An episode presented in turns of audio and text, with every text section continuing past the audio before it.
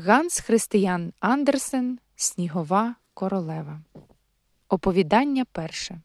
Дзеркало та скалки. Отже, почнемо. Коли ми дочитаємо цю книжку до кінця, то будемо знати більше, ніж тепер. А тим часом жив собі один троль, злющий призлющий, наче диявол. Якось він зробив таке дзеркало, в якому все добре та гарне зменшувалось і гидкішало а все погане і негідне, навпаки, здавалося великим прекрасним. Чарівні краєвиди скидалися в дзеркалі на варений шпинат, а найкращі люди на потвор. Або здавалося, що вони стоять догори ногами і в них немає животів.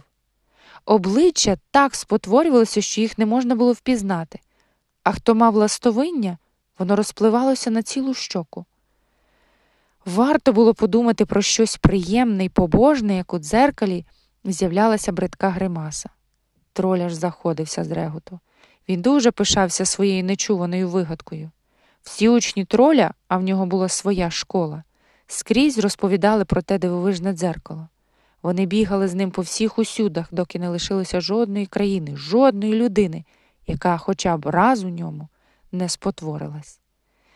І тоді тролові учні захотіли полетіти на небо, щоб поглузувати з янголів і самого Бога що вище вони злітали, то дуже кривилося і корчилося дзеркало від гримас. Тролі ледве його втримували.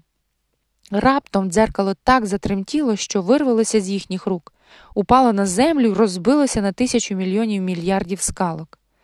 І саме ті скалки накоїли куди більшого лиха, ніж саме дзеркало.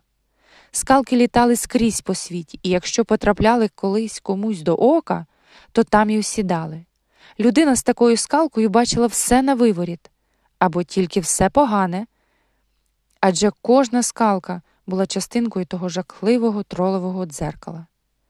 А деяким людям крихітна скалочка потрапляла в серце, і то було найжахливіше, бо серце перетворювалося тоді на маленьку крижинку.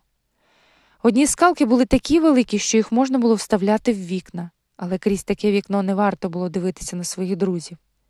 Інші скалки годилися на окуляри, та горе було тому, хто, хто надягав їх, щоб краще бачити. Злий троль радів і реготав аж до коляк в животі, а по світі літало ще багато таких скалок. Слухайте, що було далі.